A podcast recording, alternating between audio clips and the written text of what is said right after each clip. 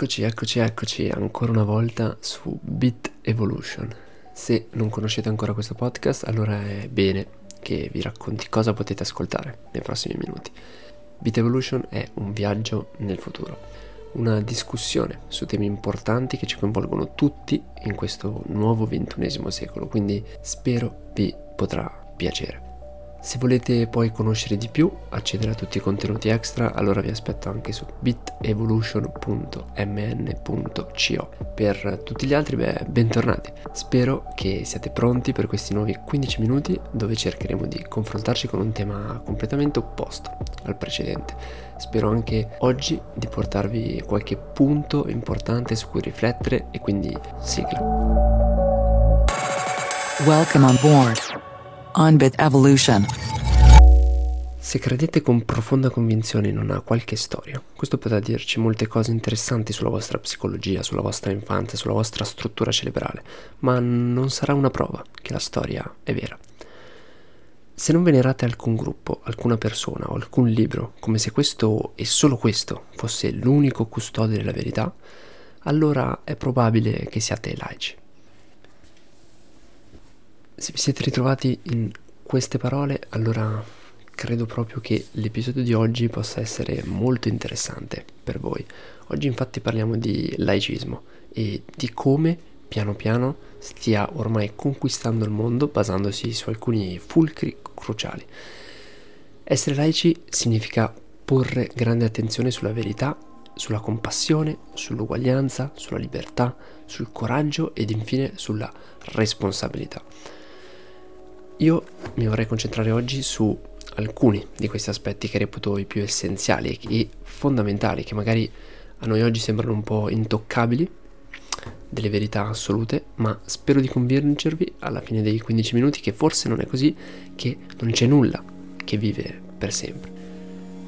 L'impegno laico più importante quindi è quello nei confronti del, dell'uguaglianza. La sofferenza è sofferenza, la conoscenza è conoscenza, non importa chi la prova o chi la scopra, non è possibile privilegiare qualche nazione o qualche individuo in quanto farlo ci renderebbe ciechi ed ignoranti.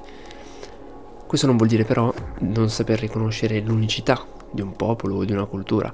L'umanità nel suo complesso è sempre la cosa più importante.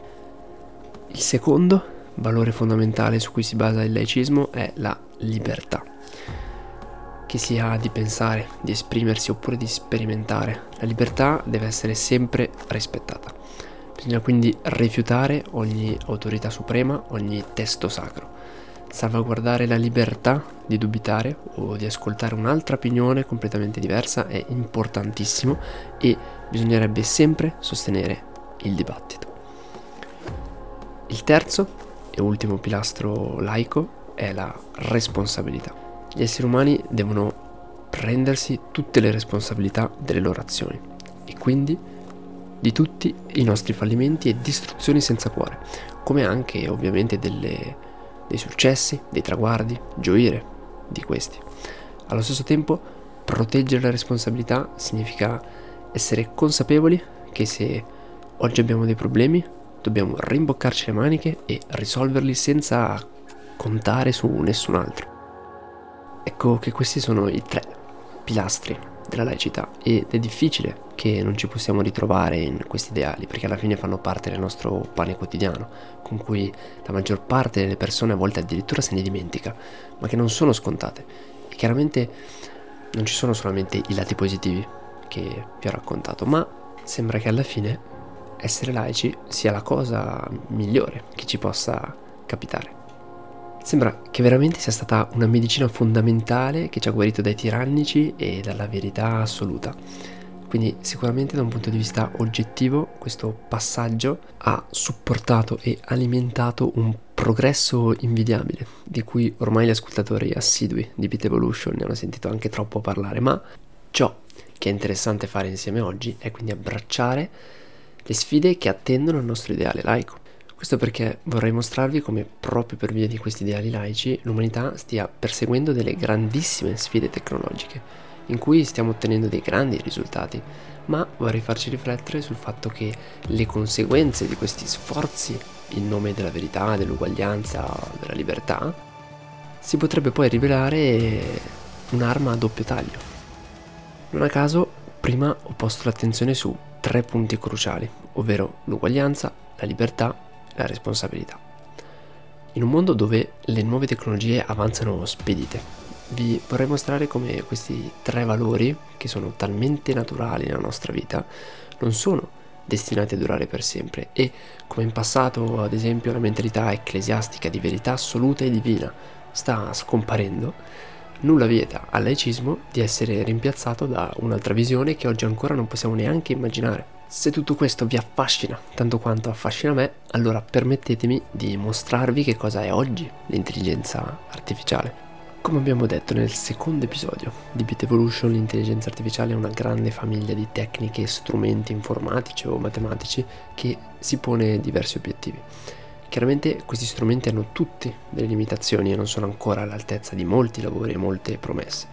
Sono sicuro che un giorno tutte le promesse che arrivano con l'intelligenza artificiale saranno mantenute e mi dispiace di non potervi portare un'analisi tecnica dettagliata, ma in 15 minuti sono chiaramente troppo pochi per comprendere l'argomento nei dettagli. Quindi ciò che è importante è però fermarsi a riflettere quali sono questi strumenti matematici e informatici, così da capire se questi possono effettivamente essere una minaccia per il nostro pensiero laico. Proseguendo quindi sulla strada tracciata in questi anni, non è difficile pensare che oppure ad un mondo con delle macchine a guida autonoma collegate ad una grande rete, oppure a visite mediche e diagnosi effettuate con supporto dell'intelligenza artificiale e oppure software in grado di riconoscere migliaia di facce al secondo in un video, oppure per riconoscere la temperatura delle persone. Sono in realtà solo alcuni esempi di cui poi potete trovare in realtà qualche interessante insight su bitevolution.mn.co, ma sono anche tre esempi di tecnologie che hanno in comune due fattori. Il fatto di essere quasi pronte per entrare nel nostro quotidiano e la possibilità di generare un'incredibile quantità di dati privati, molto importanti e magari a dire volte personali. Fino ad oggi il laicismo ci ha insegnato a predicare la libertà degli individui, giustificandola dietro a problemi economici e spirituali. Sapere dove ti trovavi, ad esempio, quindi monitorare la tua posizione era molto costoso e un'operazione che non era scalabile a tutta la popolazione. Ma col tempo questo limite verrà sempre meno. Centinaia di macchine autonome invieranno dati sulla loro posizione, sulla loro identità e questo, ci tengo a sottolinearlo, è per fare in modo che il sistema funzioni, che non ci siano incidenti, che la nostra macchina ci porti a destinazione. Quindi nessun ingegnere qui al lavoro su questi problemi è veramente così malvagio da esporre tutte queste informazioni gratuitamente, ma l'obiettivo è invece di portare un robot su ruote sul mercato e se questo vuol dire inviare tantissimi dati per evitare degli incidenti, sapersi orientare, beh, ben venga, bisogna farlo. Quindi nessun complottismo dietro a questo, semplicemente una conseguenza delle nostre azioni. Il secondo motivo su cui si basa la libertà è la specialità, diciamo, di ogni persona che è la sola in grado di capire se stessa.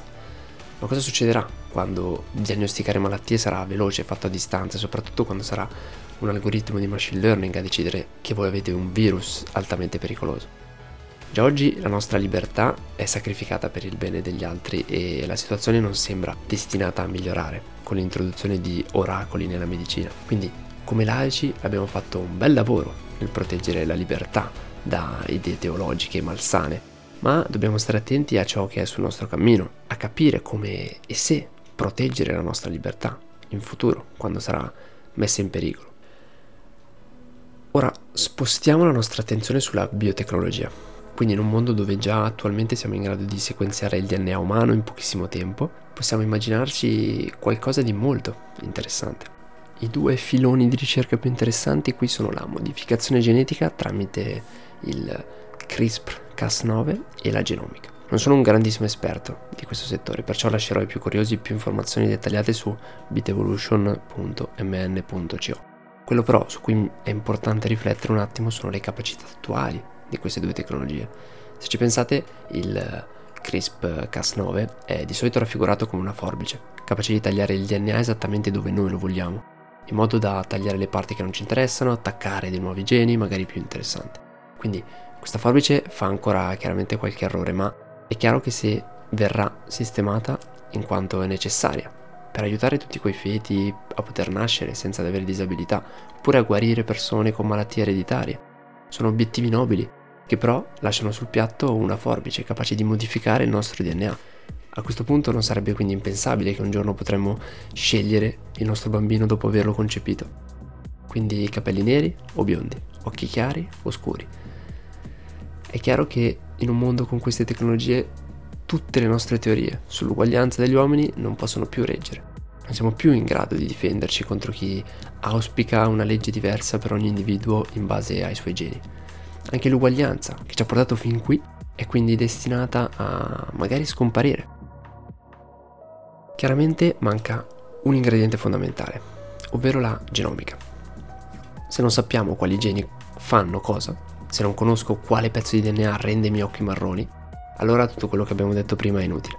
Qui la ricerca è solo all'inizio e da pochissimo sono stati aperti ad esempio corsi di studio appositi che vi metto poi su bitevolution.mn.co nel caso siate poi interessati a questi temi. Non c'è una grande letteratura su questi temi, ma quello che sappiamo è sufficiente per raggiungere degli ottimi risultati teorici. Quello che ci mancava era la potenza computazionale sufficiente per svolgere questi compiti teorici, per verificare queste teorie. Oggi non manca nulla, la tecnologia può veramente dare una spinta a questa nuova branca della biologia. Quindi i risultati potrebbero arrivare presto, bisogna solo dare ai biologi il tempo di capire come un algoritmo di machine learning possa essere usato per i loro scopi. Quindi gli strumenti ci sono, i risultati sono molto buoni e quindi cosa c'è sul piatto? Avere una chiara idea o un modello matematico di come i nostri geni influenzano la nostra composizione o le nostre reazioni, le nostre allergie, le nostre emozioni magari. Cosa diventeremo noi se non una combinazione di geni a cui attribuire tutta la responsabilità di alcune delle nostre azioni, magari delle nostre scelte? Beh, tutto questo se ci pensate al potere di distruggere un altro pilastro dell'ideale laico, la responsabilità individuale. Io non sono quindi più responsabile del mio benessere, mio e degli altri, bensì le mie azioni sono frutto delle combinazioni di geni o di particolari reazioni di proteine. Quindi praticamente la morte dell'anima e della laicità in questo senso. Ora, per concludere, ci tengo a ricordare che con le supposizioni non si va da nessuna parte, che nonostante io sia convinto che le tecnologie di oggi un giorno saranno in grado di creare dello squilibrio in, questo, in questi ideali, questo non vuol dire che succederà, chiaramente. Quello che volevo portarvi con questo episodio è la consapevolezza che nulla è per sempre e che anche se oggi sembra banale considerare tutti gli uomini tutti uguali e liberi, con ottime ragioni, quando ci confrontiamo con il passato, con le altre religioni o tutte le altre linee di pensiero come il nazionalismo, allora, beh, io credo che siamo impreparati però ad affrontare il futuro con queste stesse ragioni con cui ci difendiamo Oggi consideriamo gli uomini liberi perché pensiamo che esista una qualche sorta di energia, di anima, unica in ognuno, ma in futuro potrebbe non essere più il caso, come potrebbe non essere più il caso che gli esseri umani siano tutti frutto della selezione naturale della natura.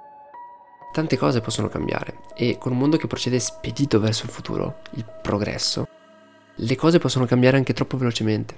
Questo mi porta quindi a parlarvi di un ultimo concetto fondamentale, affrontare il cambiamento è una delle sfide più grandi di questo secolo e quello che mi auguro è che esserne consapevoli ci aiuti a sperimentare vie per essere pronti a viverlo con più tranquillità.